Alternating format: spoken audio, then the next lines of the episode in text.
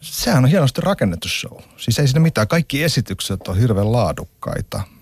Siis juuri sitä, mitä amerikkalaiset osaa, eli tunteisiin vetoavaa toimintaa, tätä kaikkialla. Niin kuin Kirsikka Saarekin totesi tuolla, kun hän oli viime vuonna siellä vieraana, hän oli sitten punaista mattoa selostamassa, niin siellä oli oikein kuiskittu korvaa, että sitten jos menette palkintopuhetta pitämään, niin muistakaa korostaa tunteita. Tunteet, Joo, tunteet, se on, se on, tunteet. ihan, se on ihan ehdoton asia. Se kuuluu, kuuluu niin kuin siihen juttuun. No jos nyt käydään läpi vähän noita tärkeimpiä palkintoja, joita siellä viime yönä on jaettu, niin siis parhaan elokuvan Oscarin sai Birdman. Se on Kyllä. musta komedia paluuta tekevästä näyttelijästä, joka on jäänyt tällaisen kuuluisan sankarihahmonsa vangiksi. Aivan, joo.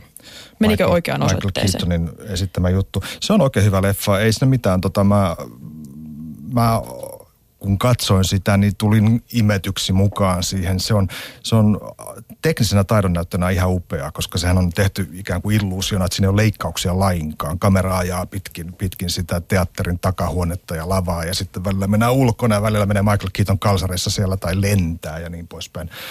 Mutta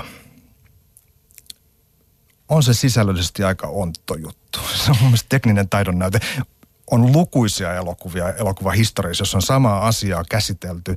Esimerkiksi ka- kaikki Eevasta tai onhan näitä liuta. Ja ei tässä päästy oikein johtopäätöksessä kovin, kovin paljon pitemmälle. Siis sitä paitsi sillä on hyvin hämäriä kohtia. Esimerkiksi loppu, jota kukaan minun kollegoistani ei ole tähän mennessä tajunnut, että mistä siinä oikein on kysymys.